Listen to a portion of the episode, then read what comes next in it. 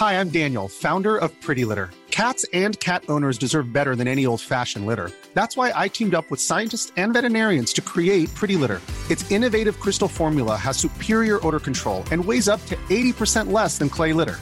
Pretty Litter even monitors health by changing colors to help detect early signs of potential illness. It's the world's smartest kitty litter. Go to prettylitter.com and use code ACAST for 20% off your first order and a free cat toy. Terms and conditions apply. See site for details. Hockeyvänner, vi får hänga med och se vad vi kan lära oss för det handlar om... Erik, ta det en gång till. Jag vill prata om hockey. Sportsligt sett lite bättre. Det var ett häftigt spektakel att vara runt. Det säger ju inte lite. Vad tänker du Erik? Hur stor succé har det varit? Dubbelsuccé, självklart. Hockeyvänner, Viasat Hockeys podcast nummer 260 spelas in i detta nu i I Like Radios studio där väldigt många podcasts spelar in. Hoppas ni söker upp det på I Like Radio och eh, lyssnar in alla andra också. Eh, ni hör att det smäller till. Vi är laddade den här veckan tillsammans med Erik Granqvist och Håkan Södergren. Eh, det var ju specialavsnitt förra veckan. Erik Grönberg var ju här och berättade sin fasansfulla historia. Han har ju släppt eh, sin nya bok också och Erik, jag vet att du lyssnar in i den här podcasten. Vad var dina intryck av den? Eh, fenomenal post. Och med det menar jag att det är ju bland det tyngsta jag har lyssnat på Eh, hans historia. Men det, det som är, jag har lyssnat på den två gånger nu och jag, tycker att alla föräldrar och ledare borde lyssna på den för alltså det är ju de här hemska siffrorna att ett av fem barn utsätts alltså för sexuella övergrepp under uppväxten. Och, och, och det, det är ju Ja, men det, är ju, det går ju knappt att ta in ju. Men eh, det som är viktigt är att öka medvetenheten om det här och att, att han vågar dela med sig. Och, och det gör ju även Patrik Sjöberg och det finns ju flera som, som vågar gå ut och berätta sin historia. Och det är ju så otroligt viktigt så alla där ute som eh, kanske har, har varit med om något sånt här eller att man står vid sidan och så man kan lära känna igen signalerna så att man, man kan hjälpa. Och, ja, jag kan nästan inte prata om det för det, är, det, är så, eh, det var ju så otroligt tuff, tufft ämne. Och, jag blev väldigt berörd men som sagt jag, alla föräldrar, ledare men även jag skulle säga till högstadiet och uppåt att man, att man lyssnar på den timmen för det är så viktigt att öka medvetenheten i ämnet. Mm, inte ensam, aldrig glömd. Det heter boken som han har släppt eh, nu. Och det, jag tycker det var eh, fascinerande också där han berättade just kopplingen till ishockeyn. Jag vet inte om du har lyssnat på podden nu Håkan, du kommer väl göra det sen annars i ditt upptagna liv där. Men just att han hade idolen då, Palle Andersson Eh, Dennis Everbergs pappa mm. var ju mm. stor stjärna i, i Västerås där. Och det var en stor anledning till Han sa att det var hans livs största idol nu och hade i stort sett räddat livet på honom. För att han fick den här kopplingen till hockeyn och sen har fått träffa eh, eh, Paul Andersson också då. Säger de mm, Paul, Paul ju, eller Paul? Palle bo, Paul eller Paul? Jag säger, ja, jag säger bara Palle. Jag träffar honom ganska ofta för han bor ju bara två slagskott bort här i Ängelholm så vi träffas ofta på ICA-affären här. Och jag kan förstå varför Erik eh, eh, liksom fäster sig vid honom för det är en väldigt fin människa som liksom sprider eh, kärlek runt sig. Och just som Erik beskrev att ishallen blev stället där han kände sig trygg. Och det är ju i dessa tider när det händer Eh, grejer inom hockeyn, att vissa ledare missköter sig, så är det ju härligt att höra att just den här kärleken som jag och Håkan delar, men även du och så många av lyssnarna, att hockeyn är en sån underbart ställe att komma till. Eh, och där man trivs så mycket. Det är en livslång kärlek och det beskrev ju Erik väldigt fint i förra podcasten. Ja, just det där med idolskap. Det finns ju väldigt, väldigt många som har nummer 22 Håkan Södergren som sin stora idol. Framförallt eh, när man pratar med djurgårdare och, och säger att man jobbar med dig Håkan så kommer det det. Alltså det här att vara en förebild. Hur tänker du kring det Håkan? Ja, alltså jag tänker väl inte på det så mycket. Eh, jag har aldrig tänkt på det speciellt mycket och det, eh, alltså jag blir väldigt skakad när jag hör sådana här berättelser. Det som kommer upp i NHL nu. Eh, det, det som du refererar till med Erik här, eh, ditt program. Eh, för jag är så lyckligt lottad, jag har inte upplevt något sånt där.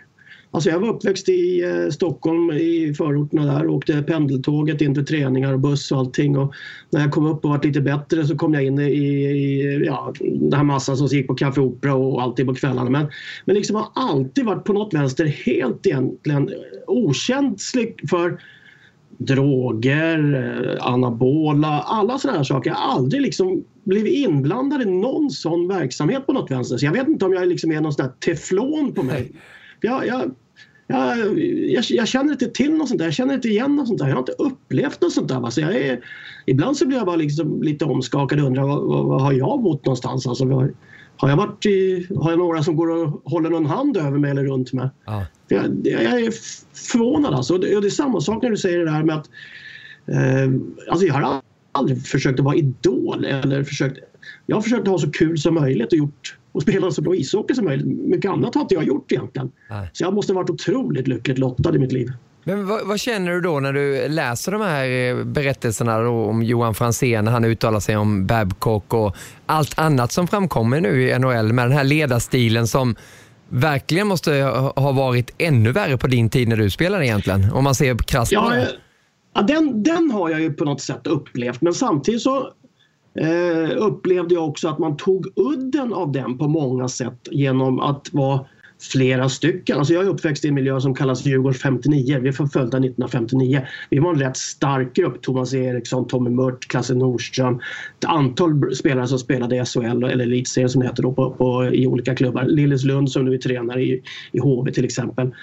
Så att eh, vi var ju väldigt starka tillsammans hela tiden och det har antagligen varit en väldigt bidragande orsak till att man har klarat sig från sånt här. För att var det en person som så att säga, hamnade i någon form av onåd någonstans. Jag kom tre, fyra stycken till hjälp hela tiden. Så vi var alltid ett, ett gäng killar tillsammans. Så det är liksom, eh, ensam är inte stark alltid utan det, det är, liksom, är du fler så är du mycket starkare. Mm. Så att, antagligen så har det varit en otroligt bidragande orsak också till att, att eh, som jag refererat till, att jag haft ett väldigt det har gått väldigt bra. Men du har aldrig haft en, en coach som du har känt, nej vad tråkigt att gå till rinken idag och, och spela för den där väldigt eh, speciella killen? Alltså det, ta, tangerat hade man väl så vissa Alltså det är inte speciellt eh, okänt att jag, jag och Lasse Falk drog inte jämnt alla gånger. Vi hade en väldigt stor respekt för varandra. För att jag gillade vad Lasse tyckte och sa.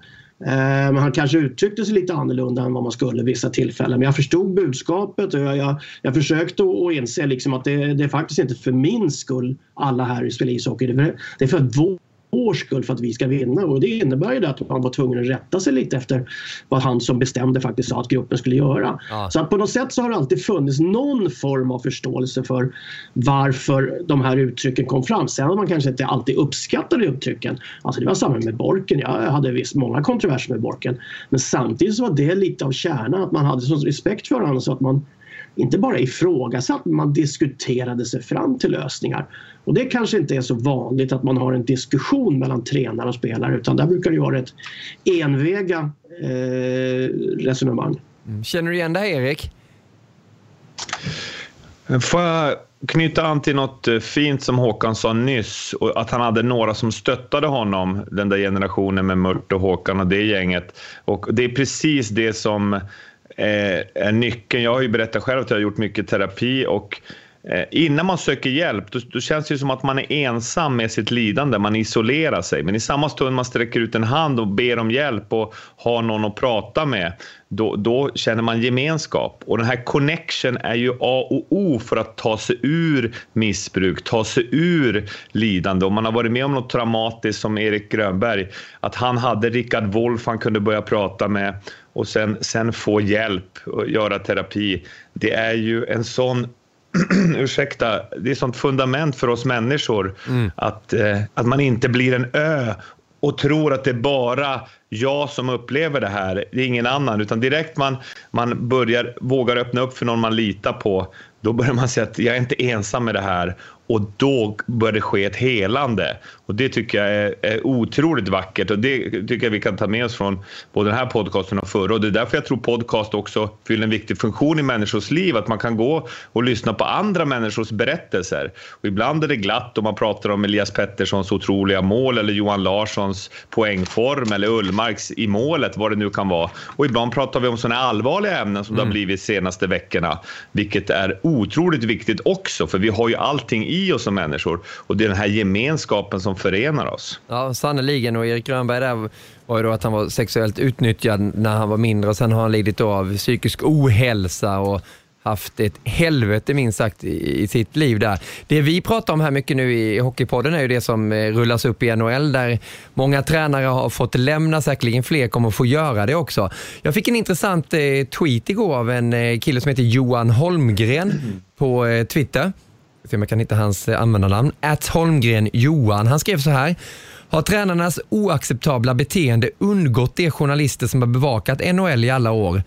Har de vetat men inte rapporterat? Frågetecken. Eller rapporterat utan att få den uppmärksamhet de borde få? Varför tror ni det tas tag i den här frågan just nu?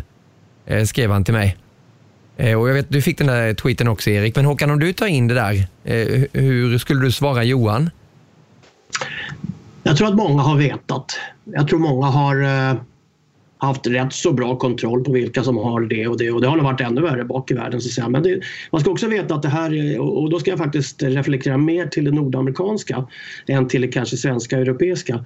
För att i Nordamerika så är det här en liten cirkus. Det har varit, eh, alltså det, journalistiken som, som började i samband med, eh, jag tror det var Gulfkriget eller vad man, man, man kallade mm. sådana journalister som reste med då stridande styrkor från amerikaner. Alltså de var embedded de var med som en del av det och varit en propagandaapparat. Eh, den har ju funnits lite inom idrotten och ishockeyn också, fotbollen på den leden. Och det innebär ju så att du måste ju ofta vara inne i den miljön för att få tillgång till nyheter och få tillgång till de positionerna som många av de här journalisterna har borta i Kanada. För de är ju lite, det är rockstjärnor men de är stora stjärnor. Titta på Don Cherry nu, titta på Ron McLean som, som Ron McLean som var bredvid honom till exempel. Så att jag tror att många har vetat men inte egentligen Eh, tolkat det som så allvarligt. Utan att det har varit en del av den här miljön och så har det sett ut i 40, 50, 60 år. Och av den anledningen så har det varit acceptabelt som normalt. Nu när Eh, förändringarna kommer rätt fort och det gör de ju via sociala medier oftast eh, för att där finns det en öppning att säga saker och ting utan egentligen eh, i, i vissa fall utan att bli e, e, oemotsagd. Eh, så lyfts det här lite, det här locket lyfts och det dyker upp nya människor som inte har varit inne i den här världen, har varit sådana embedded alltså som inte har kunnat haft eh, förmånen att få reda på saker och ting. Eh, och när de då börjar lyfta på det här locket så kommer det ut sådana här saker och, och, då kommer människor som har varit tystade, inte fått eh, tala ordentligt, kommer de också till tals. Och då börjar det här rulla. Så att nu kommer det tror jag läcka ut många sådana här saker. Problemet är ju då att de oftast ligger 8-10 år tillbaka ja. i tiden vilket innebär att de blir väldigt, väldigt svåra att ett, bevisa eller två eh, kunna ha riktig kontroll på att de är som, som den personen som säger det. Om det är en uppfattning eller om det är ett regelrätt eh, lagbrott eller en arbetsmiljöbrott eller något liknande. Så det är en otroligt svår komplex situation. Så att eh, jag tror inte det här kommer sluta än på ett tag inte men jag, jag tror också att det kommer att, så att säga, normaliseras och modereras en hel del med eh, hur man tar tag i de här grejerna och hur framförallt eh, hur man kommer att, eh, som man så NHL nu redan, börja jobba med det väldigt, väldigt eh, intensivt. Ja, men jag tror du är inne på en viktig punkt där just med sociala medier, att det finns en helt, annan, en helt annan väg nu att få ut saker. Men Johan skriver vidare efter mitt svar där, som var ungefär det du var inne på Håkan, att han anser ändå att eh, vi har flera pensionerade eh, spelare som förtjänar kritik för att inte ha berättat det tidigare. Tycker även journalister har ett ansvar att rapportera om kultur och hänvisa till anonym källa. V vad tänker du kring det Erik, liksom att eh, de här pensionerade spelarna borde ha sagt någonting tidigare? Tycker du det?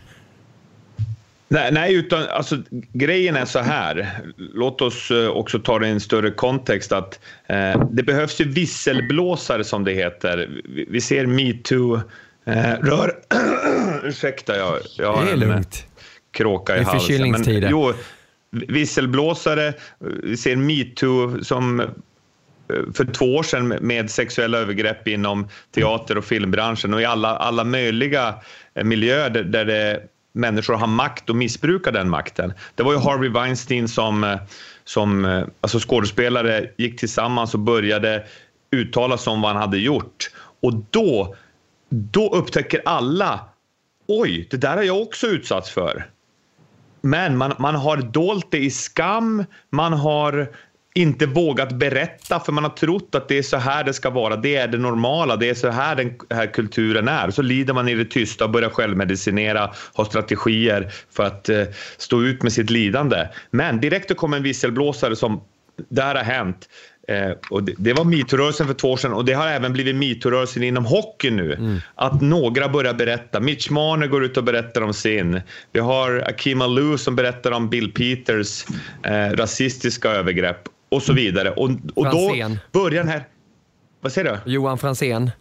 Johan Franzén, ja, jätteviktig, eh, kommer ut och delar med sig Babcocks fruktansvärda beteende mot honom. Och nu är det alltså så många där ute, inklusive jag själv. Vi hade ju en lång podcast om det här. Ni som inte har hört det, lyssna på den för några veckor sedan när du och jag Håkan pratade om det här. Också personliga erfarenheter inom hockeykulturen som nu håller på att raseras. Och nu ska det byggas upp något nytt. Men innan det byggs upp något nytt, då måste det här locket få vara av och det måste få komma historier där folk får berätta. Och nu är det ju då de här som den här frågan refererar till, alltså de som har varit ledande spelare in inom en hockeykultur som har varit cementerad. Det är otroligt svårt för dem då att ta tag i det. Och jag har pratat med spelare som har varit i NHL-klubbar som har sagt att, att vi tog upp det, spelrådet gick upp och pratade med GMen, men GMen sa bara det är our way or the highway. Antingen rättar ni in er i ledet, annars kommer jag trada bort er. Vilket är då när spelarna tog mod till sig och sa att det här är inte acceptabelt. Babcocks beteende eller som exempel. Då, då får de inget gehör. De får kalla handen av cheferna, vilket gör att den här äh, tystnadskulturen och den osunda kulturen som har varit bara vidmakthålls. Men det håller på att raseras nu och det välkomnar vi jättemycket. Montgomery bland annat nu fick ju sparken från Dallas häromdagen. Där vi inte riktigt vet vad som har hänt vet inte vad som har hänt, men det vi vet är att Jim Neal, eh, GMen, säger att han har alltså behandla, haft ett beteende som inte är i linje med värdegrunden för Dallas Stars och därför så blir han entledigad. Och det, här, det, kommer bli, och det kommer ställas mycket högre krav på rekrytering av ledare, att se till att det är människor som kan liksom uppföra sig i linje med både vad NHL, för Gary Bettman har gått ut också nu, du kanske ska dra det vad Gary Bettman sa, Gide? Ja, men att eh, du menar det att NHL inte kommer acceptera någonting och att man kommer Exakt. gå till botten med, med hela den här biten? Så han, han och att man har en hotline tydlig. så att du kan ja, ringa dit. Precis. Hade det hänt Franzén eh, idag, om det hade varit en hotline och Franzén hade spelat, eller vi hade haft en hotline då, då kan spelarna ringa och säga att jag har blivit behandlad på det här sättet nu. Så att det, det, är ju, nu skapas det ju protokoll för hur man kan hantera den här typen av övergrepp, vilket är väldigt bra. Men om man, om man tittar på det här, finns det någon baksida tror du Håkan också? Men coacherna är ju ändå ledare. Eh, och vi vet hur det fungerar med spelare och det är stora, stora pengar. Det är agenter som ska in stora pengar de också. Kan det bli ett gnäll där egentligen inte coachen har gjort så mycket tror du? Här? Blir, det, blir det en farlig verkstad för coacherna? Det är ju alltid det riskmomentet. Va? Och det är där som det är alltid, till exempel när det refereras som här till anonyma källor. Va? När, det bör, när det börjar komma upp sådana saker då blir man alltid lite orolig. Och det är det som är så svårt med den här situationen. Att du, när folk inte stiger fram och tar visst ett, ett jättestort jobbigt ansvar för att stå upp för sig själv och kanske för andra. Eh, men det måste man ju göra faktiskt om man ska få en, en, en fair bekännelse av om det finns ett problem eller inte. Så länge du har en anonym källa så är det ju hela tiden ett ifrågasättande av om det verkligen är seriöst. Och det är därför som man i, i vissa fall kan, kan eh, se att Eh, Eh, på många olika ställen så har ju sociala medier varit utnyttjat av den anledningen. Så att jag tror att man kommer få leva i ett litet vakuum där man inte egentligen vet hur man ska göra. Eh, och det, det, är möjligtvis att någon kommer känna sig felbehandlad också av de som inte får fortsätta eller får sparken eller blir anklagade för några saker. Eh, och sen måste man också komma ihåg det och, och det är bara att gå tillbaka till era föräldrar med, med språkvård och allt liknande samhället har förändrats rätt mycket de senaste 5-6 åren. Det som var norm för tio år sedan är inte norm nu. Så att ta upp en sak idag som man refererar till för tio år sedan, då måste man också försöka leva tillbaks till den, till den formen av tid man levde i då också. Så att det här tror jag kommer bli ett jättesvårt ämne att, få klarhet på. Och vi ska veta också som du nämnde Niklas där också att det är rätt stora pengar det handlar om här. Alltså, du kommer ju hitta folk som går till, till eh, domstol och, och hävdar vissa saker. De kommer säkert att anklaga varandra för både dittan och dattan för att på något vänster komma ut det här ekonomiskt bra. Va? Och sen ska vi också komma ihåg att alla, alla som jobbar, alla spelare, tränare och allting som är anställda är anställda av NHL. För att NHL är ju alltså en franchise-moder som lever med och har alla klubbar under sig. Va? Mm. Så att egentligen så, det Bettman är livrädd för det är ju att, att NHL ska dras in i det här. NHL alltså som, som huvudliga som till sist kan bli de som blir stämda för det här. Så att eh, han är nog ute efter lite att skydda sig själv också genom att gå ut så här hårt gentemot klubbarna. För det ska man liksom också tänka på när man diskuterar sånt här. Det är inte bara så att säga att eh, se till spelarnas bästa eller för att se till sportens bästa. Det är för, från Batmans sida är det för att se till att NHLs bästa och att de inte förlorar på det här på något sätt. Mm, ja, det har varit en hotline för oss eh, i ett par avsnitt nu i VS Hockeys podcast att prata om det här eh, beteendet och maktmissbruk brukarna då som faller med all rätta eh, och säkerligen fler som kommer falla ner från de där piedestalerna de har suttit och sitter på kanske. Och vi har ju pratat om det i NHL-studion också, men vi lämnar det nu. Vi har satt Hockeys podcast nummer 260 och byter lite NHL för en liten stund till COL. För vad var det som hände nere i Schweiz igår, Erik? Bragden i bil. Jag får nog säga det. Alltså, vilket underbart upplägg det är det här med att spela dubbelmöte och eh, alltså Frölunda som ligger under med två kassar, det är 3.40 kvar. Roger Rönnberg som har ett väldigt kravfyllt ledarskap utan att gå över gränsen och missbruka makt. Involvera spelarna, det är högt i tak och alla har förmågan att lyfta sig när det behövs som mest. De gör två snabba mål där och det blir en förlängning som ju är makalös. Tobbe Karlsson och Rickard Wallin, de levde med i varenda skär, varenda räddning. Mattsson gjorde några Väldigt viktiga ja. räddningar där. Efter att ha släppt in något lite enklare mål där i slutet av tredje så stängde han igen helt i övertiden och till slut hittar Patrik Karlsson rätt bakom Jonas Hiller i bilburen. En fin skymning också av Laso framför och återigen är Frölunda framme i semifinal och ska möta Luleå. Så det är Bill Rönnberg mot Bulan Berglund. Det är ännu en het coachduell och jag känner att jag längtar redan till 7-8 januari. TV3 Sport via Play. Då kommer vi att sända den. Och den andra semifinalen är ju Djurgården. Grattis! Nollan borta mot München. Eh, väldigt fint målvaktsspel av, av eh, Rämö där i buren och de tar en seger så att det blir då eh, Mountfield, tjeckiska laget mot Djurgården. Aha. Och ja, nu blev det lite mycket snack ah, jag tänkte, där. Har du redan fått reda på att vi sänder Luleå och Frölunda? Det kanske redan är klart. Det visste inte, visste inte jag om ens. Vi delar ju det här med Sveriges Television.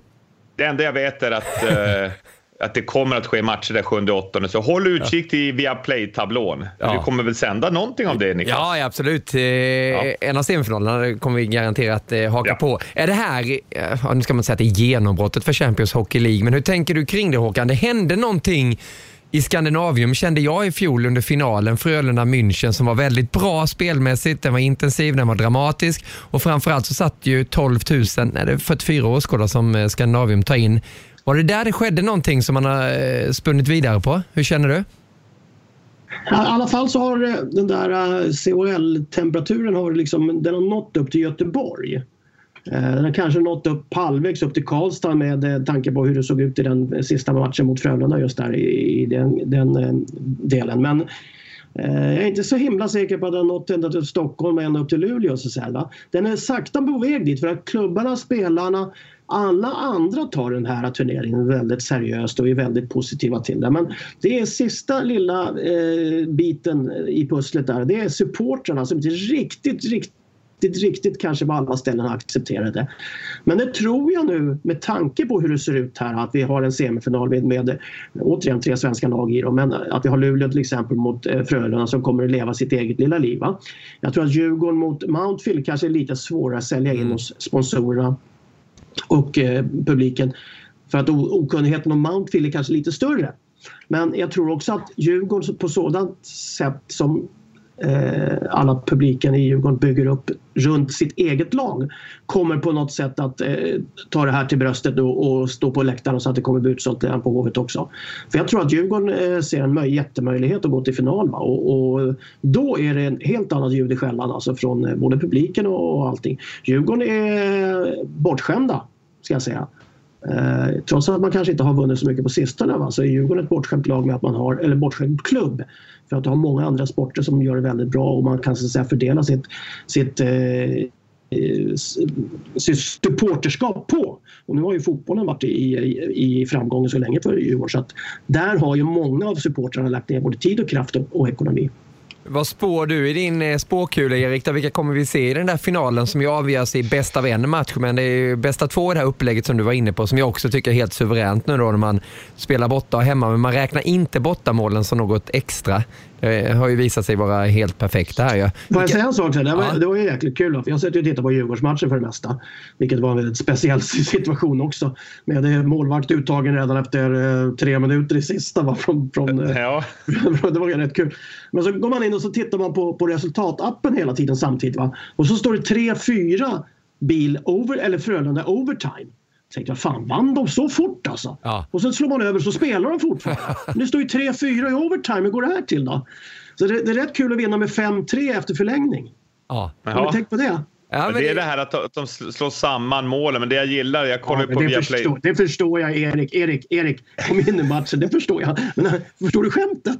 Jo, jo jag, jag vet, men, men, det som jag vill bara koppla till som är bra, som är nu, är att det står så här aggregate score, det står totala eh, scoren står där på Viaplay och TV3 Sport, vilket var bra, för det, så var det inte för några år sedan.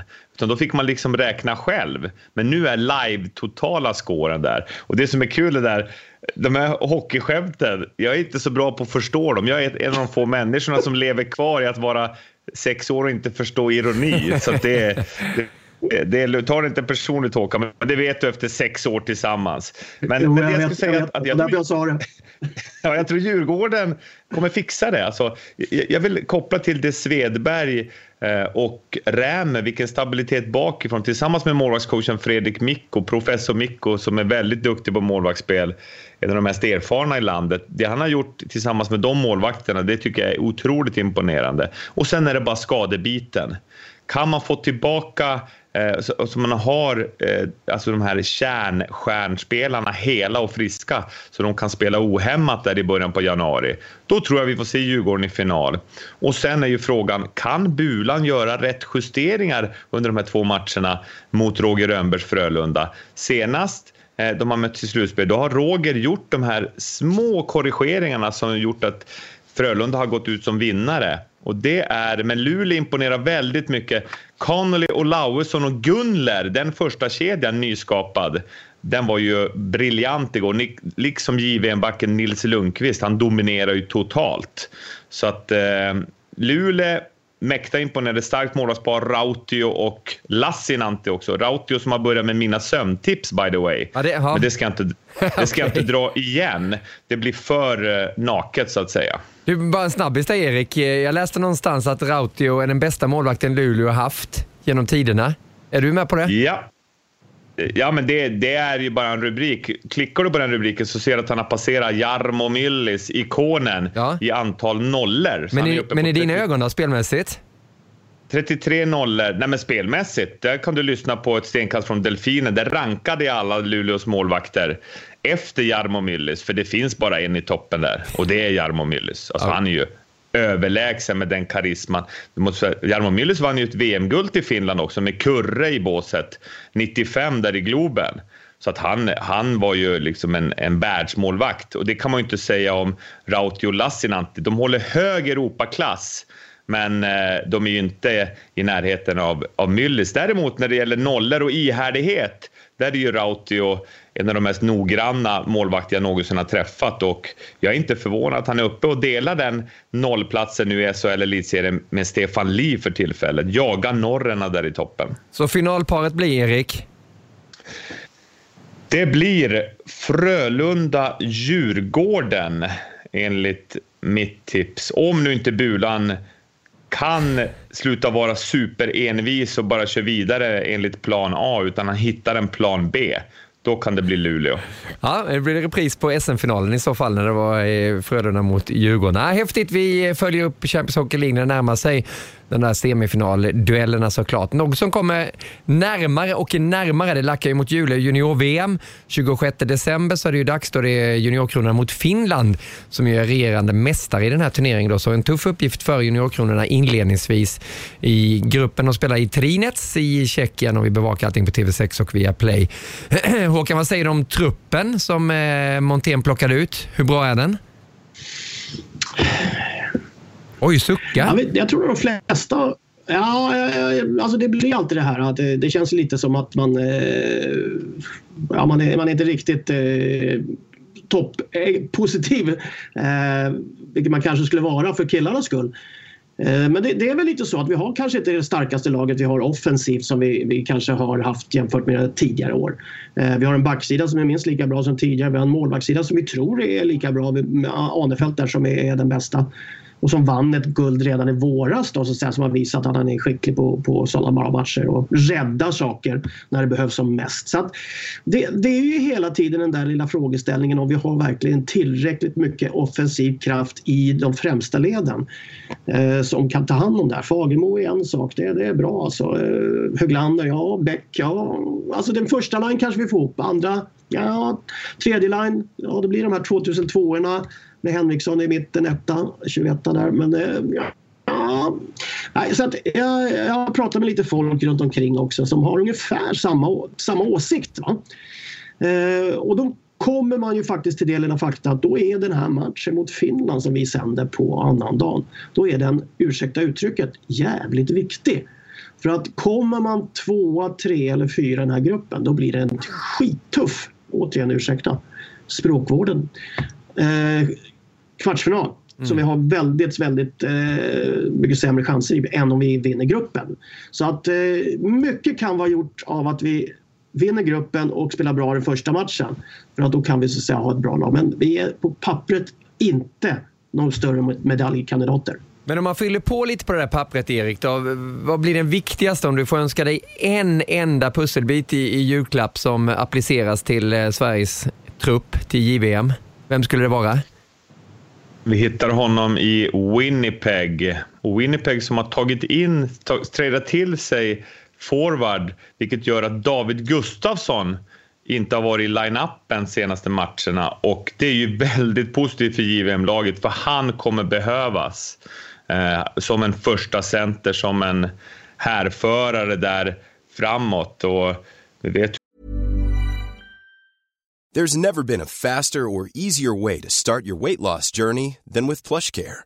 PlushCare accepts most insurance plans and gives you online access to board-certified physicians who can prescribe FDA-approved weight loss medications like Wigovi and Zepbound for those who qualify. Take charge of your health and speak with a board-certified physician about a weight loss plan that's right for you. Get started today at plushcare.com slash weight loss. That's plushcare.com slash weight loss. plushcare.com slash weight loss. Hur bra han har spelat med Samuel Fagemo tidigare. Eh, så att David Gustafsson blir nyckeln. Och sen Adam Bokvist, han gjorde assist i natt för Chicago, uppkallad. Eh, det ser ju mörkt ut att få med honom nu när han spelar i, i, i Blackhawks. Däremot Rasmus Sandin är ju Toronto Marlies, så där kan vi få en förstärkning, eh, juniorkronorna och Montén. Och då kom ju Viktor Söderström in i spel igen.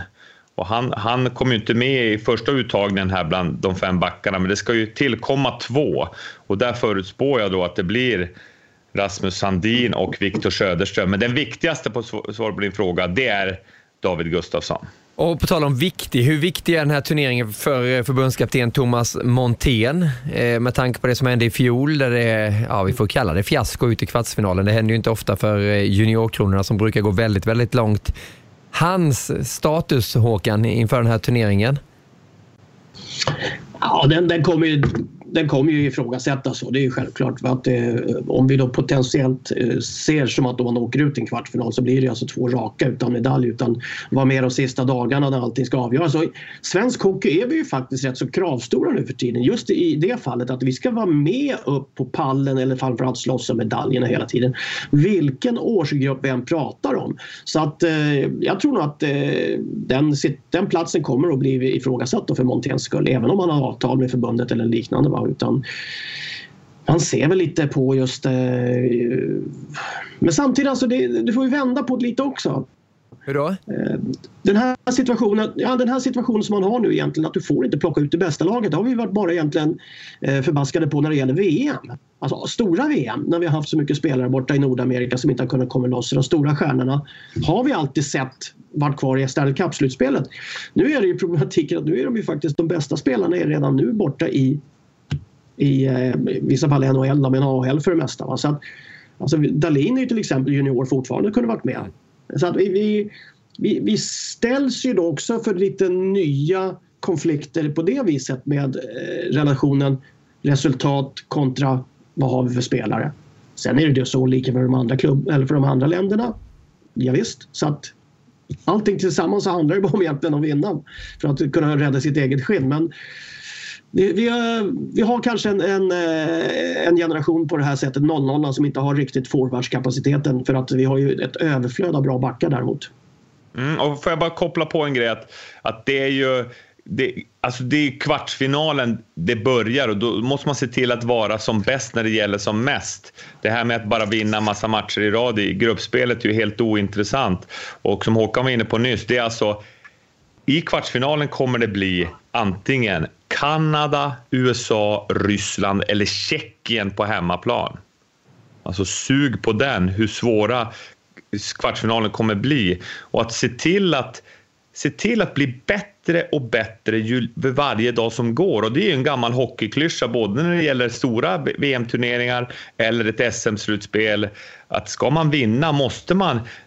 I det här fallet så måste alltså de här spelarna nu från Arnefelt längst bak ända fram till Höglander och Holtz med flera. De måste vara absolut som bäst när det gäller som mest. Det, det, måste vara maxprestationer för att Sverige ska ha en chans att ta tredje guldet. Och tar det här laget på papper som det ser ut nu, medalj, då gör de det väldigt bra. Tar de guld, ja då är det helt fenomenalt. Ja, det är intressant. Jag har ju en liten eh, en fundering, litet orosmoln. Eh, och det gäller Frölunda-spelaren där, Lukas eh, Raymond. Som eh, har varit sjuk nu ett bra tag. Skulle göra någon undersökning igår tror jag. Man har inte sagt någonting mer i Frölunda. Och det där tycker jag inte låter sådär jätte, jättebra. De har varit sjuk en tid och de vet inte vad det är för någonting. Jag är li lite... Körtelfeber? Ja, exakt det som slog mig också. Visste inte om jag skulle mm. våga säga det här, men när man, när man har följt en del, eh, framförallt när man bevakar tennisen rätt hårt, så var det ju rätt många som åkte på köttelfeber. Framförallt då Robin Söderling, eh, vilket eh, pajade hela hans karriär där. Eh, Mario Ancic, en annan spelare som Fredrik Fidde Rosengren då, som jobbar på vår kanal som tenniskommentator, hade ju honom också. Han åkte också på köttelfeber. Nu ska vi inte säga att det är det för Lucas eh, Raymond, men det känns lite oroväckande. Eller vad känner du Håkan? Jag spelade Canada Cup 87 med körtelfeber och åkte direkt hem från eh, flygplatsen och in på SÖS sjukhus och opererade bort halsmandlar och låg i två veckor och sånt där. Så jag vet precis hur det är. Va? Eh, det där är riktigt skit. Men det är som sagt, det går ju mycket elände nu. Alltså jag har gått i fem, sex veckor och harklar. Jag hör ju ni harklar bägge två. Va? Det är ju sådana tider nu. Och det där blir man inte av med. Det är som att, det är som att bära på en resväska. Alltså det hänger med en hela vägen. Så att eh, vi ska inte liksom eh, utgå från det värsta som du gör där med, med körtelfeber Gid. Alltså. Men det är klart som sjutton att eh, alltså jag var på, hos läkaren själv och tog alla tester för att se vad är det för skit jag har. Och det bara säger ja det är virus. Okej, okay. vad gör jag då? då? Vila. Ja, ja vila. Så att, äh, det, det, är mycket skit som går. Alltså, vi, vi, ska inte, vi ska inte utgå från det värsta. Vi hoppas väl på att det, det löser sig. Jag måste bara fråga hur det var att operera bort halsmandlarna. Det var fest. Oh. Fick ju glass, fick ju glass två dagar efter. Ja, vad mycket Piggelin. ja, mycket Piggelin. Ja. Nej, det var inget kul för jag hade, jag hade ju gått på, eh, jag hade gått på penicillinkurer under så lång tid. Då, för att eh, vi flög ju fram och tillbaka över över Kanada där. Så att man fick ju, varje gång man klev upp in, i flyget så, så åkte man ju på någon sån där skit igen. Då kom det tillbaks. Så det hade ju, bara för att visa hur stor och stark och tuff jag är. Så jag opererade bort halsmandlarna. Eh, och jag bodde ju på andra sidan eh, eh, Skanstull, eller på ja, andra sidan Skanstull vid, vid Globen precis. Så att efter en dag på sjukhuset så åkte jag hem och la mig. Det var mycket trevligare att vara hemma. Ja. Och så vaknade jag på morgonen och så hade jag liksom en, en liten eh, sån här bytta som jag spottade i då efter för att man fick ju mycket skit i munnen. Och när jag gjorde det på morgonen sen så bara rann det blod. Då hade jag ätit så mycket penicillin va, så att jag hade inte haft något motstånd. Eller kroppen liksom kunde inte läka ordentligt för den var så upptagen. Så då rämnade såren i halsen på mig så då fick jag Oh. inte börjat sjukan igen. Ah, så det var ingen fest egentligen. Men jag spelade dagen efter. Ja, Du gjorde det? Nej, Nej. jag tänkte väl att det skulle inte förvåna mig. Ja, det enda gången inte du har fått spela var väl egentligen när du fick Ja, pås, en, en till som inte påssjukan. förstår ironi. Ja. Ja, du tänkte ju spela med påssjuka en gång, vet du. det passar ju bra till ditt Ja, smeknamn i och för sig. Men Ja. ändå. Ja, jag, fick, jag skulle göra det när jag var innebandyspelare ett tag. Då fick jag hem det där pappret från, eh, och vad heter det här sjukhuset, Sofiahemmet. Eh, Där stod Mm. ju allting då vad- det innebar att göra det här och hur det skulle vara eh, veckorna efter också. Då rev jag det där pappret och eh, cancellerade min tid och åkte aldrig dit. Utan jag har kvar de där halsmandlarna och får ha lite dålig hals istället. Det är väl skillnad på en hockeyspelare och en innebandyspelare kanske Håkan? Helt sant. Bra, men tack för tipset. Jag kanske gör det nu istället. Nu studsar vi vidare till just tipshörnan. Och går vidare i den här podcasten, slutspurten då. Eh, inledningen ändå för Euro Hockey Tours eh, andra turnering. Det är alltså Channel One Cup i Ryssland. Kommer spelas i Moskva och i Sankt Petersburg. Men även en match i Pilsen i Tjeckien där Tjeckien kommer möta Finland. Men vi, vi eh, håller ju koll på Tre Kronor. Garpenlövs andra turnering det här Erik. Det blev inte en enda seger i Karjala Tournament. Hur ser det ut nu tycker du? Det ser stabilt ut på målvaktssidan. Eh, backsidan, där har vi ju en back, Mikael Wikstrand, som spelar väldigt bra i Akbars Kazan. Han är ju aktuell, som jag ser det, att kunna även ta en VM-tröja i sagolandet Schweiz eh, framåt sommaren. Sen, sen eh, tycker jag det är väldigt kul att se Magnus Pääjärvi Svensson till, tillbaka i Europa. Lokomotiv Jaroslav. Han har ju som bländande teknik. Jag, jag kallar honom för virvelvinden. Ni gjorde VM då, 2010. Jag var med som coach och Magnus Pääjärvi då, 19 år gammal, kom med. Eh, tillsammans med bland annat Erik Karlsson och Viktor Hedman. Då. Men Pääjärvi, vilken skridskoåkare, vilken bländande teknik. Har inte fått det att lyfta helt och fått spela i, i, till sina styrkor i, eh, i, där borta i NHL. Men nu har han ju verkligen ser ut att ha fått tillbaka självförtroende. Han gör otroliga frilägesmål, straffmål och han kan ju mycket väl också vara en pjäs i Garpenlövs VM-lag i eh, maj. Är det de två som du ser Erik har möjligheterna? En tredje keeper kan ju alltid komma med. Ja. Eh, Lasse Johansson och Adam Reideborn. Men, men det är ju inte så intressant. Men, men jag tycker Wikstrand har en jättebra chans. Kalle Andersson ska bli roligt att se också. Han är ju otroligt spelskicklig, Bernbacken, som håller på att förhandla ett jättekontrakt där. Han har ett bra läge eftersom han räknas som schweizare där borta. Eh, förhandlingsläge. Och nu bygger Håkan om, tror jag, där i Oslo. Jag vet inte om man håller på att rota i sina gamla papper från Isvestia-tiden kanske. Det, det är det som han bläddrar där i sitt bibliotek hemma kanske. Men Finns, finns inga bevis kvar från den tiden. Jag har bränt allting för säkerhets skull. ja, det är bra. Nej, men, eh, direktören får sätta sig där och eh, hålla i bordet lite så kör du vidare Erik. Eller, eller var Nu, du nu klar Granqvist? försvann ni bägge två där för mig. Ja, jag tänkte om du ville prata vidare. Du var ju mitt i en mening där, men du kanske var klar med dina åsikter om Tre Kronor? Nej, men, men det, är det, som, det, det jag tycker är mest int- intressant med de här turneringarna är ju de här individerna som sticker ut och gör skillnad och helt plötsligt gör sig eh, tillgängliga. Att, att, de, att Garpenlöv och staben kan tänka att ja, vi ska ha med den och den för att de kan vara med och göra skillnad i en roll. Men, men Malte Strömvall, också son till Johan Strömvall, den mest seriösa hockeyspelaren jag har spelat med. Han på 90-talet, då tog han en öl och så sög han på den hela kvällen. och, och det var ju andra tider då, men eh, han, han, han var före sin tid med att sköta om sin kropp. Och Malte, jättehärlig kille såklart, men eh, även otro, eh, liksom spetsig forward. Var ju väldigt bra i fin, finska ligan i fjol, toppade poängligan och nu är han ju i Sochi. Det ska bli roligt att se. Så jag ser mer fram emot individernas prestationer än egentligen lagresultatet. Jag hakar på det med individer Håkan. Vem tycker du ser mest spännande ut inför den här turneringen? Jag hade faktiskt tänkt exakt tre namn.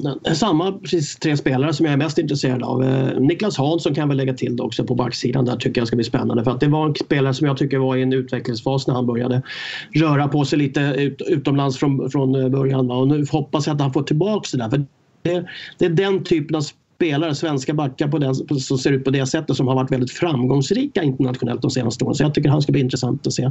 Och sen här, det här är ju ett landslag som jag skulle vilja och det här är också lite elakt att säga kanske. Det här är ju ett, ett B-landslag lite med tanke på att vi har då tre, tre klubbar som inte levererar spelare till det vilket gör att vi har kanske ett landslag med 50 spelare som är ungefär på samma nivå där man kan plocka in och ut spelare lite hur man vill utan att varken försvaga eller förbättra Tre Kronor när vi hamnar i december månad ungefär.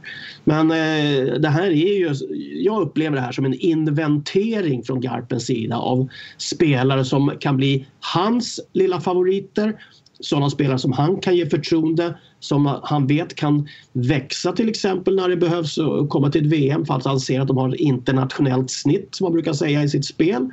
Eh, han ser också, också vilka som skulle kanske kunna spela tillsammans med Hed, vissa spelare bort och NHL som man kan redan i februari börja se kommer inte till slutspel och kan bli aktuella för VM-spel. Så att det här är ju egentligen att, att eh, börja, börja på något vänster eh, såga upp ett pussel med en stort svensk hockeykarta för att sen ha massa olika bitar som man kan fylla i till varandra när det väl är dags. För att då blir det ju faktiskt så att då är det ett pusslande med, med spelare fram och tillbaks, telefonsamtal över nätterna mm. och eh, resultat på, på månaderna för att se vad man skulle kunna få ihop. Så att, eh, jag tror vi får acceptera liksom att det här kanske är ett lag som eh, kan vinna turneringen Ja, visst. Men att det också är ett, ett eh, från eh, förbundet och eh, från Garpenlövs sida en inventering av spelare i första hand. Får man såga i pussel? Ja, om du vill, om du vill ha ett pussel så på det sättet så att du alltid ska kunna lägga det på riktigt sätt och att du Bra. alltid får pusslet ut. Då sågar du själv. Då ska jag börja lägga lite julpussel med Yvonne och Jonte då innan JVM. För jag brukar inte gilla det där med pussel, men får man såga då passar det perfekt. pussel alltså. Södergrens pussel, vet du. det finns säkert något sånt gammalt eh, nummer 22 Håkan Södergren-pussel. God jul. Han, han släppte många på, eh, varor honom. Du, jag, jag släpper ett namn här. Gustav Rydahl tycker jag ska bli intressant. Vad säger du om det, Erik? Mycket, mycket intressant. Jag... Eh besökte ju Karlstad här för några veckor sedan innan en NHL-studio. Alltid trevligt att komma tillbaka där man har jobbat i åtta år. Och eh, han har ju fått... De detsamma? Ja, faktiskt. Jag var på O'Learys där i stan och Micke Johansson kom förbi. Grattis till en fantastisk karriär. Micke som la av fick tröjan hissad. Peter Nordström lika så fick tröjan hissad. Grattis till det. Eh, eh, Micke Johansson, det var ju inte upp i taket, men han fick ju en, en fin hyllning i alla fall. Eh, nog om det. Rydal kommer. Penneborn känner Rydal sedan tidigare och det, det Färjestad gör där då att de, de liksom belyser andra kvaliteter än att bara smälla på som var lite Rydals melodi i tidigare klubbar. Han, han har ju visat att han är spelskicklig och sen har han den här gritten, han har den här edgen också i spelet med den fysiska kvaliteten när det behövs. Så att han har ju fått ett otroligt uppsving och det, det, det gillar jag det här med att man gör ett miljöombyte så får man ledare som kanske ser en på ett lite annat sätt och börjar bekräfta de egenskaperna. Och sen så lyfter man. Så mm, det är bra Niklas att du lyfter fram honom för eh, honom ska vi syna lite extra ja, men... redan imorgon då när vi gör Ryssland... Är det 17.30 på 17 TV10? Eller precis. Ja, men jag, ja. jag, ser mycket energi i alla fall i det här laget. Jag är helt med på det ni säger att eh, det är inventering och om man ska använda gamla laget Vikingarna Håkan så kanske det stämmer in mm. på det här. Men det finns ju ändå mycket energi. Rydal var du inne på. Eh, det finns andra spelare som jobbar stenhårt. Sylvegård. Marcus Ljung, en sån som jobbar stenhårt också. Händemark. Mm. Bromé. Mm.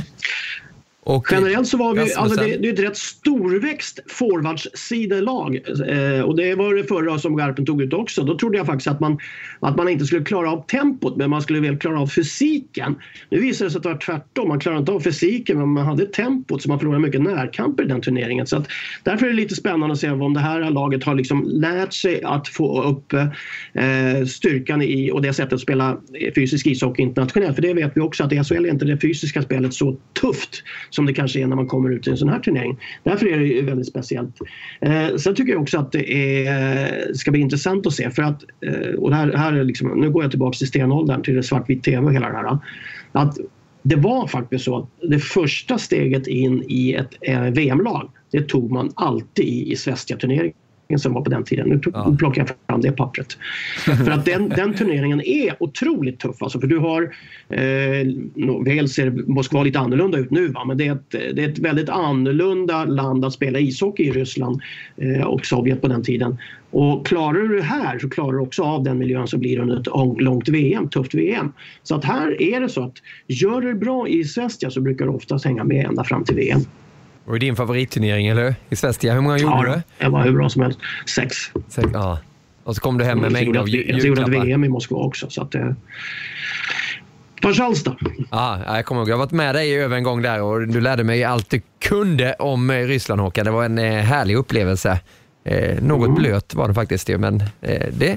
Det regnade. Det regnade. Det regnade, ja det regnade ju faktiskt där hela tiden vi var över där. Du, vi måste titta in i NHL också innan vi är klara med podcast nummer 260. Eh, på den östra sidan och västra sidan. Det är ju knallhårt uppe i toppen och vi följer dina uppdateringar Erik. Du ska ha all respekt och applåder för de där uppdateringarna du gör på Twitter och Instagram. Folk älskar ju det där. Man får se alla resultat, poängliga och eh, hur det ligger till med eh, tabellerna där också. Om du bara får koncentrera dig lite på den östra sidan och bara skulle fånga upp bäst i öst. Vilka är det nu tycker du Erik? Ja, jag är såklart imponerad av Islanders, det, här lagspelet under trotssystem som Håkan pratade om. Det blir jag imponerad av, men, men att se Washington, till och med utan Bäckström, nu var han ju äntligen tillbaka, gjorde 1 plus 1 direkt i comebacken efter sin överkroppsskada som har hållit honom borta från line-upen några veckor. Men de har 49 poäng Washington och ser ut som en Stanley Cup-contender återigen. Och Boston gick till final i fjol. Vi måste ta upp Boston som ett exempel. Kapten Chara som uttalade sig i fjol om att när man kommer till vårt lag då behandlar inte jag rookiesar på det sättet som, som de behandlade oss yngre när jag kom in i ligan. Utan nu är det nya tider. Här behandlas man med respekt oavsett hur många matcher man har spelat. Och där tycker jag Chara får bli då liksom en förebild för hur man ska bete sig 2019. Och det de gör eh, med det här målvaktsparet Tuka Rask och Halak som de brinner. Jag såg någon träningsbilder på Twitter. Tuka Rask, han gjorde han, ju- han klöv klubban i små bitar.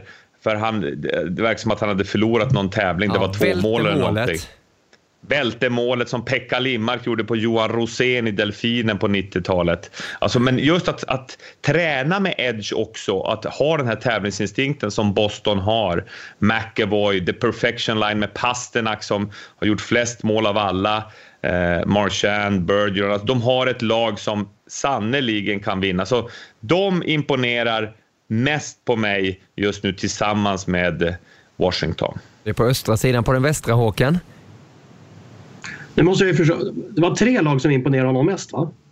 Ja, men Det, man det, det, vilket lag som... det, det, är många, det är många lag på sidorna vet du. Nej, men det, det, alltså jag förstår vad Erik menar. på, För jag, jag, skulle, jag, jag ska faktiskt plocka upp och göra exakt samma sak på, eh, på den västra sidan. Då, för att det är tre lag som jag tycker stiger fram som lite, lite bättre. Lite mera stabila. Eh, även när det blåser eh, motvind och lite skador och när det är lite tuffare villkor runt omkring dem. Va? Och det är faktiskt både St. Louis, Colorado och Winnipeg Central, alltså division där, de tre lagen. Jag tycker de känns lite genuina.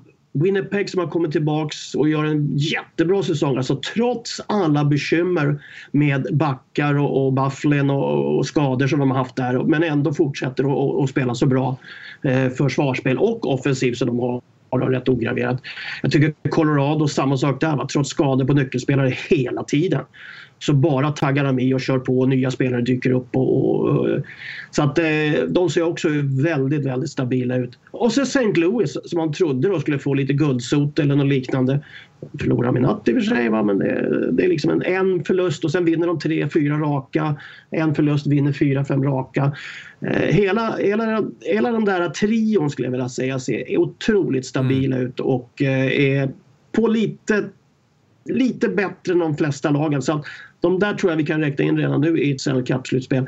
Sen blir det lite hugget och stucket underifrån va, när eh, Dallas, Vegas, eh, se om Nashville kanske hittar formen och till och med kanske San Jose vid något tillfälle. Så att den, eh, den eh, västra sidan tror jag kommer bli ett riktigt fyrverkeri när vi hamnar i februari-mars. Ja, vilken division det är, Central Division. Det är ju knallhårt. Det blir mer NHL såklart i nästa eh, podcast, men jag, jag måste bara in med min... Jag har, får alltid ha en liten, liten sågning och eh, jag gillar inte att gå på individer som jag måste såga spelarna i Detroit lite eh, i min sågning idag.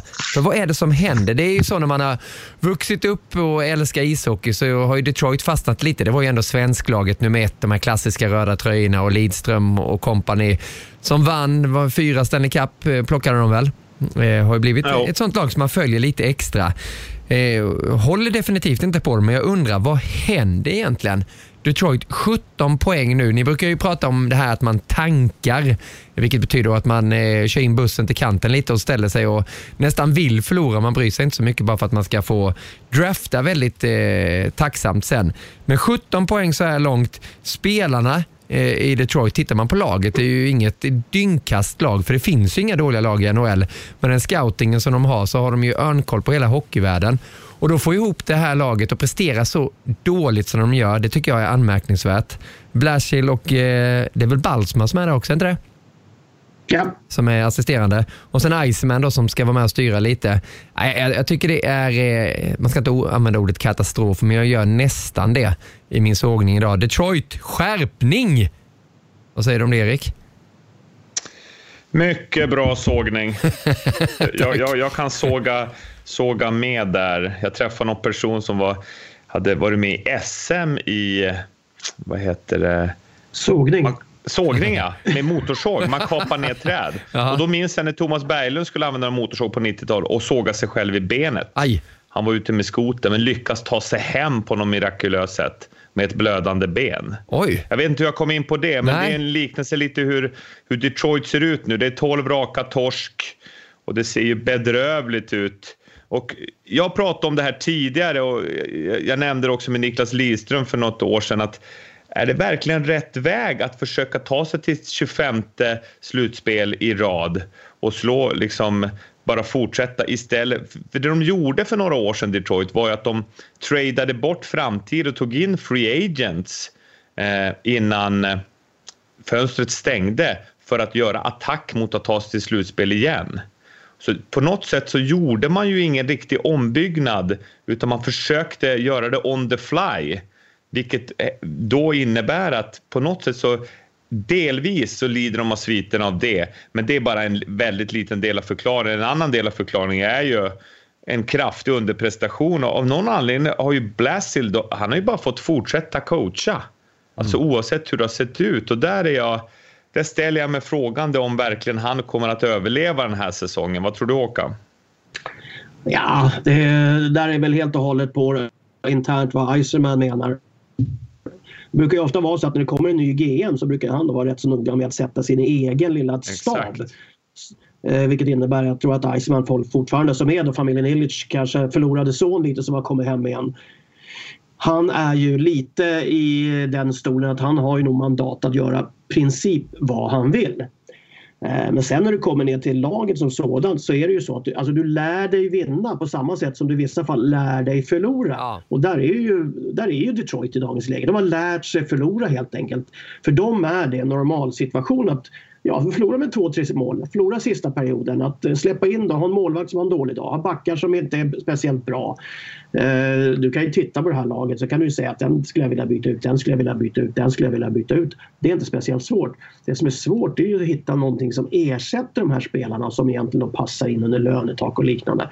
Och där är det nog helt enkelt så att där sitter Iceman då återigen och, och, och har fram det här pusslet som han försöker såga sönder på det sättet så han kan sätta ihop det igen. Ja. Att, eh, det blir väl någonting liknande. Att han, han försöker bryta ner det här så mycket som möjligt för att bygga upp det på, på inte, något, inte på något Tampa-vis alltså, men i alla fall efter ritningarna han har i sitt huvud om, och hur det ska se ut i, i uh, Detroit framåt. Och sen kommer de ju... Att, eh, Förlåt, ska jag bara säga det? Jag tror inte de vill vara i den här situationen. De har en helt ny flunkande fin arena mm. så, som de ska fylla med folk och få, och få liksom in eh, vinnars, vinnarmentaliteten i väggarna som man uttrycker det. Va? Så att jag tror inte det här är någon situation som de är speciellt happy med. Nej, och sen så kommer de ju komma där. De kommer vara med i draftlotteriet. Förhoppningsvis draftas som nummer ett och då är det Alexi Lafreniere kommer ju Ramuski-forwarden som vi kommer njuta av i junior-VM, kanadensaren. Ja. Han kommer ju gå som nummer ett. Och Quinton Byfield som nummer två, då också en Kanada forwarden center. Så där, det är en riktigt bra draftklass med, även med Holtz och Raymond med flera. Men Lafreniere kommer gå som etta och det kan mycket väl bli Red Wings framtid de har där.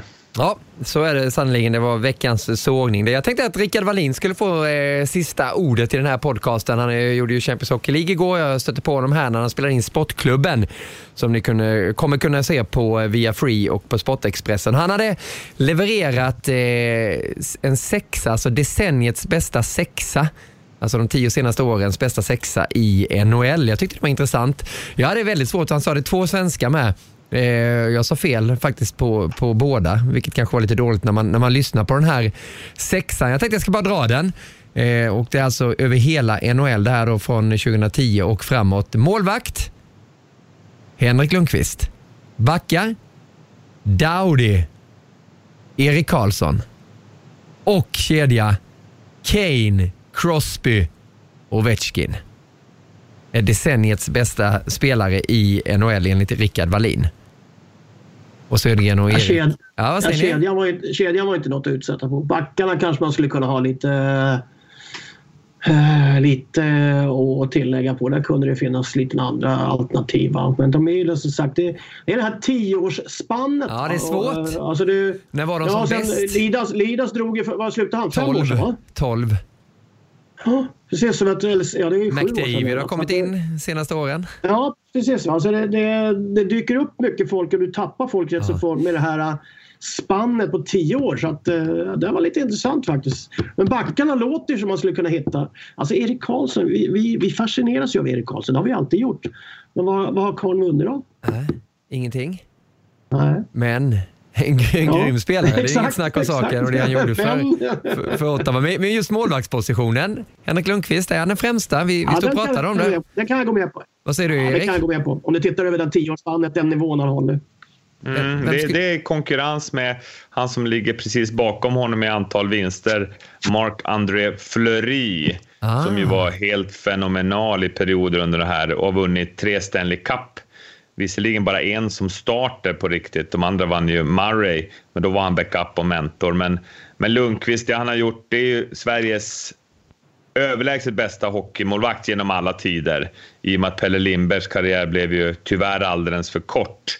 Men eh, jag tycker faktiskt Lundqvist är med, värd att vara med där. Och jag vill bara tacka Rickard för det inspelet. Och jag minns också att Rickard Wallin hade körtelfeber. Oh, okay. eh, han fick det. Vi hade en teambuilding med Färjestad i slutet på sommaren och jag skulle göra videos och så som jag gjorde som jag videocoach. Och han var, han var gubbgrinigare än vanligt på morgnarna. Så jag tänkte det är något fel med Rickard. Så att de kollade upp det där sen och han hade mycket väl körtelfeber och var ju borta i flera veckor. Så nu håller vi tummarna att det inte Raymond har det för att det är mörkt det är regnigt i Ängelholm, men snart kommer jultomten och ännu bättre, snart kommer Gide i junior-VM. Och det längtar jag enormt mycket efter. Och den här gången kan du faktiskt säga tack och hej. Du brukar ju ibland avsluta podcasten efter 20 minuter. Men tack och hej. Eller Men nu vet att du ska iväg på möte. Vi har dragit över några minuter, men jag var tvungen att ta den där sexan ja. från Wallin. Jag tyckte den var intressant. Lyssna och se bilder i Sportklubben. Håkan Södergren, tack så jättemycket. Tack själv. Detsamma till dig Erik Granqvist och väl mött mina herrar imorgon i eh, Channel One Cup-studion 17.30 TV10 och via Play och vi kör ju även till helgen där Håkan, eh, lördag och då blir det även NHL-studion och sen så blir det Tre Kronor på söndag mot Tjeckien. Erik ska ha en skön semester i helgen, det är du väl värd Erik. Njut av den. Tack så mycket. Jag njuter också. Imorgon har vi en som representerar 110 procent i varje situation som gästexpert. Det ska bli Exakt. väldigt kul att se. Och sen har jag tagit en liten video på Leon Bristedt också. Han visar skottteknik. Jag ska se om med Tobbe Karlsson om vi får in det i våran sändning imorgon ifall Bristedt spelar. För han är otroligt bra på små tekniska finesser. Bra, du går och eh, skickar iväg den där videon till eh, våran eh, superproducent Tobias Karlsson så blir det alldeles utmärkt. Nu säger vi tack och hej och framförallt skicka ett jättetack till våra lyssnare som lyssnar på den här podcasten. Ni, ni är fler än någonsin och det är vi oerhört stolta över att ni hänger med via Satt Hockeys podcast. Det här var nummer 260. Det finns väldigt många sköna podcaster i, arki- i arkivet som ni kan lyssna på, på här på I Like Radio. Nu får ni ha en härlig dag eller kväll eller morgon beror ju på när ni lyssnar på den här podcasten podcasten. Vi ses och hörs. Andas och njut!